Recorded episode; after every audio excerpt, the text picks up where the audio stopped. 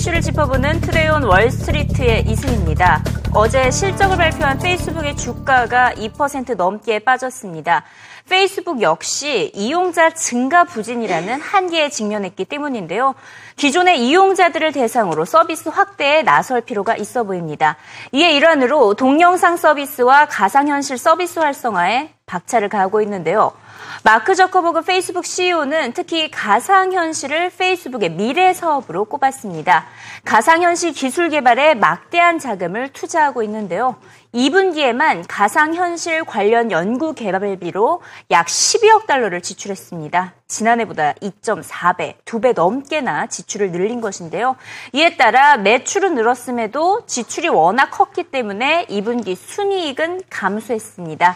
하지만 저커버그 CEO는 매출이 늘어났다는 점을 재차 강조했습니다. Our business performance has grown with our community. Uh, this quarter, our total revenue was more than $4 billion for the first time, and advertising revenue grew by 43% year over year. These results reflect the ongoing investments and improvements we've made in the quality, performance, and usefulness of our services. And continuing to make progress here remains our biggest priority. 그래도 여전히 페이스북의 이용자 수는 전 세계 SNS 가운데 1위를 차지하고 있습니다. 전 세계에서 사람들이 가장 많이 쓰는 인터넷 서비스로 페이스북이 1등을 차지했는데요. 신규 가입자가 늘어나지 않고 있다 뿐이지 한 달에 한 번이라도 페이스북을 이용하는 사람들이 전 세계에 14억 9천만 명에 달합니다. 이는 지난해보다 13% 증가한 규모로 마이크로소프트의 윈도우 OS를 꺾었습니다.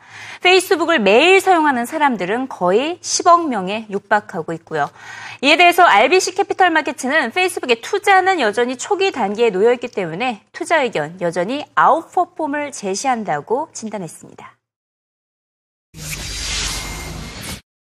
This is still early stage for Facebook. The bigger mistake would be underinvesting, not overinvesting. And they've, unlike Google, they seem to be a little bit more careful about guiding to expenses and then meeting or beating those expense goals. So, so far, we get they, they, they deserve the credibility they've gotten on the cost side.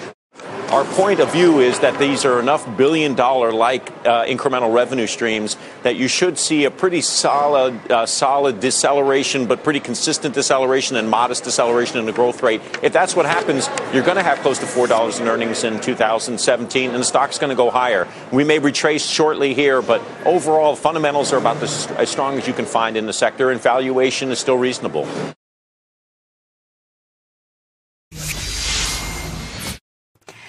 페이스북의 2분기 매출이 지난해 같은 기간보다 39%나 증가하긴 했습니다. 40억 4천만 달러를 기록했는데 분기 매출이 40억 달러를 돌파한 것은 이번이 처음입니다. 특히 광고에서만 거의 30억 달러의 수익을 창출했는데 지난해 2분기보다 43%나 증가한 것입니다.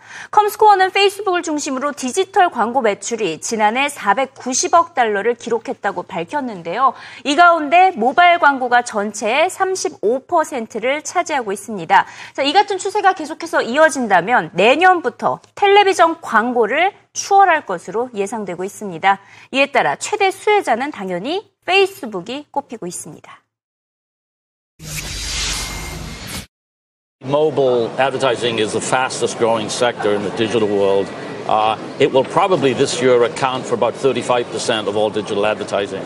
Um, Facebook is really positioned tremendously to benefit from mobile because one of the benefits of mobile is it allows you to access the internet whenever and whenever you want, and people have this insatiable appetite to keep track of what all of their friends are saying and doing. Um, one out of every five minutes on mobile is on Facebook. Even more impressive is the fact that in total, one out of every six minutes now spent on Facebook in the US, and they have somewhere around 215 million visitors in a month. One of every six minutes spent in total. In total, mobile. Mobile plus desktop, everything. everything. Correct. Yeah, staggering. Um, the beauty for Facebook and I think the other social platforms of mobile is that uh, the, the platform allows these mobile ads to be delivered in a very natural way, especially now that Facebook is putting their ads not just on the right rail, as it's called, but, but in the middle of the news feed. And so you almost can't miss them as you're scrolling down the news feed. They look natural.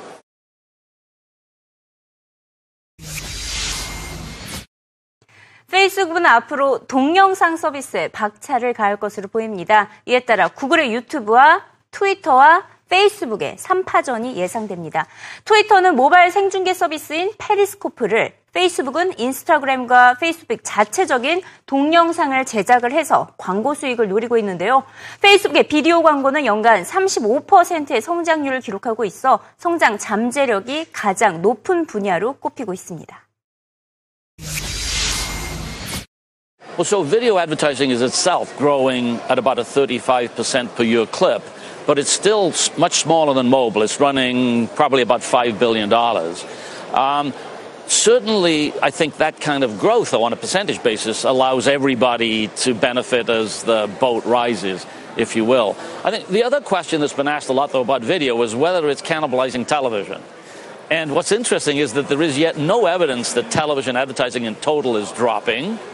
Not, a, not, shaping up to be the best of years. Not shaping up to be the best of years, but I think the databases that the industry needs to measure the consumption of television content, long form content, for example, that's streamed to a television set, those databases are now emerging. And I think that's going to allow the media planners and the buyers to have a lot more confidence about doing these buys. 자, 이번에는 삼성전자의 2분기 실적에 대한 월가의 반응도 살펴보도록 하겠습니다. 결론부터 말하면 not bad, 나쁘지 않았다라는 평가가 쏟아지고 있습니다. 물론 지난해보다는 부진했지만 전 분기보다 매출과 영업이익이 개선되는 모습을 보였고요. 스마트폰 사업의 영업이익은 갤럭시 S6 출시에도 불구하고 지난해 같은 기간보다 38% 가까이 감소했습니다. 하지만 스마트폰 시장 전반적으로 포화 상태로 인해서 삼성전자 외에도 전반적으로 모든 판매가 뒤처지고 있기 때문에 삼성전자만의 문제는 아니라는 평가입니다. CNBC는 예상보다 판매가 저조했던 갤럭시 S6와 S6 엣지는 전혀 실패작이 아니라고 평가하면서 앞으로 가격을 인하할 경우 판매가 급증할 가능성이 매우 높다고 진단했습니다. I think some people are misreading this. Galaxy S6, not a failure. I, I, think what Samsung said was we misjudged demand for the S6 Edge, the more expensive model. We didn't have enough of those. We're figuring out how to make enough now. It was really the low end and mid range phones that came in under expectation. So the smartphone percentage was low based on what had been expected. Now, to make up for that, part of what they're going to do is bring down the prices of the Galaxy S6 and S6 Edge, which signals that they think they've gotten more supply so they can afford to do that. They're going to have to make some sacrifices on margin, but they want to be able to gain share and not lose too much of it to Apple. But do you think cutting prices as they plan to do will really drive sales, or is it really about competition with Apple?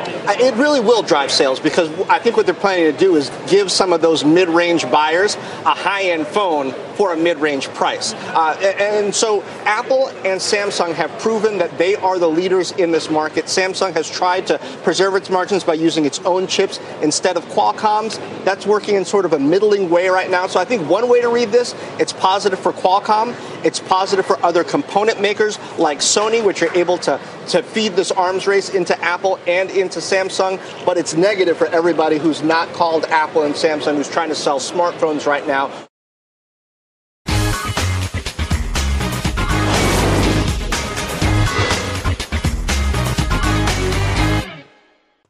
CNBC 헤드라인 시간입니다. 미국 부동산 시장에서 수요가 공급을 앞서고 있는 것으로 나타났습니다. 지난달 주택 공급량이 지난해 같은 기간보다 6.5% 감소했는데요. 공급이 부족하다 보니 주택 가격은 더 오르고 있습니다. 가장 수요가 많은 텍사스의 경우 주택 가격이 연간 12.5% 오른 것으로 알려지고 있습니다. 이렇게 미국의 고용과 주택 시장 살아나고 있는 조짐을 보이지만 막상 여전히 740만 명의 사람들은 주택을 보증으로 한 빚 부담에 시달리고 있는 것으로 알려지고 있습니다. 현재 모기지 부담량은 시세보다 25%더 많은 것으로 나타났는데요.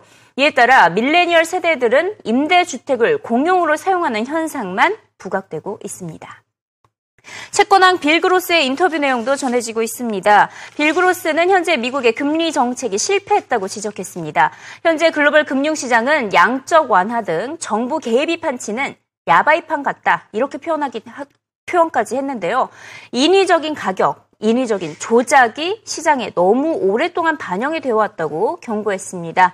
만약 조작이 중단된다, 즉 미국이 금리를 인상하기 시작하면 금융시장은 무너질 것으로 어, 예고를 하고 있습니다. 미국의 2분기 GDP 성장률 속보치가 발표됐습니다. 시장의 예상치를 하회한 연율 2.3%를 기록했는데요. 전문가들은 만족할 만한 수준은 아니지만 경제가 꾸준히 성장하는 것을 나타냈다고 밝혔습니다. 이에 따라 연준이 하반기 금리 인상을 시행할 가능성은 여전히 남아있다고 진단을 하고 있고요. 9월 금리 인상을 예상하는 월가 전문가들이 더 많은 것으로 나타나고 있습니다. 국제유가 WTI 가격이 달러와 강세의 영향으로 전날보다 0.6% 내린 배럴당 48.52달러에 마감했습니다. 최근 국제유가 하락세 전망이 지배적인데요. 올해 말에는 국제유가가 배럴당 30달러대로 떨어질 것이라는 전망까지 나왔습니다. 어게인 캐피털의 존 킬더프는 크리스마스쯤 30달러 중반에서 신저점을 기록하고 반등할 것으로 내다봤는데요. 공급 과잉 우려가 가장 크고요. 중국 증시 붕괴 역시 유가를 끌어내릴 것으로 진단을 했습니다. 중국인들의 소비자 심리가 무너지면 원유와 휘발유 수요가 급감하게 될 것이고 이렇게 되면 공급은 늘고 수요는 줄면서 유가가 앞으로 더 폭락할 가능성이 크다고 설명했습니다. Definitely for the oil market, we're watching the, the China situation. I think maybe more than the other markets. I mean, I've been hearing a lot about how this Chinese stock market crash doesn't affect anything and doesn't count almost. Uh, I mean, for me, it's it's going to affect consumer confidence there. That's what an anecdotal story from um, your CNBC Asia correspondent talking about how the one guy had made all the money in the stock market was going to buy a big car and now he's not because I guess he doesn't have the money anymore. Right. So if we see things like that, like automobile sales coming down, that hurts the outlook for oil demand growth and gasoline demand growth going forward. Um, so it, it's a it's a big part of the, the problem that's already there. I always talk about China being the demand swing demand center, the way the Saudis are the swing producer. So it's a big deal for the oil market what's going on there, and so is the Iran situation. We are already seeing China step up and buying Iran cargoes, the floating storage that, that I've talked about with you guys. It's Yep. sitting there ready to go. Some of it's going. It's, it's going. Yep. So you look at what, what do where do you put the price at? Let's say Christmas time. Or Christmas time will probably be rebounding off new lows off of the, the mid to low 30s at that point. Mid to low 30s. So we So got a lot to go. I, we have a lot to go. We're going to take out the, the March lows of 43 and trade down into the 30s, in my view.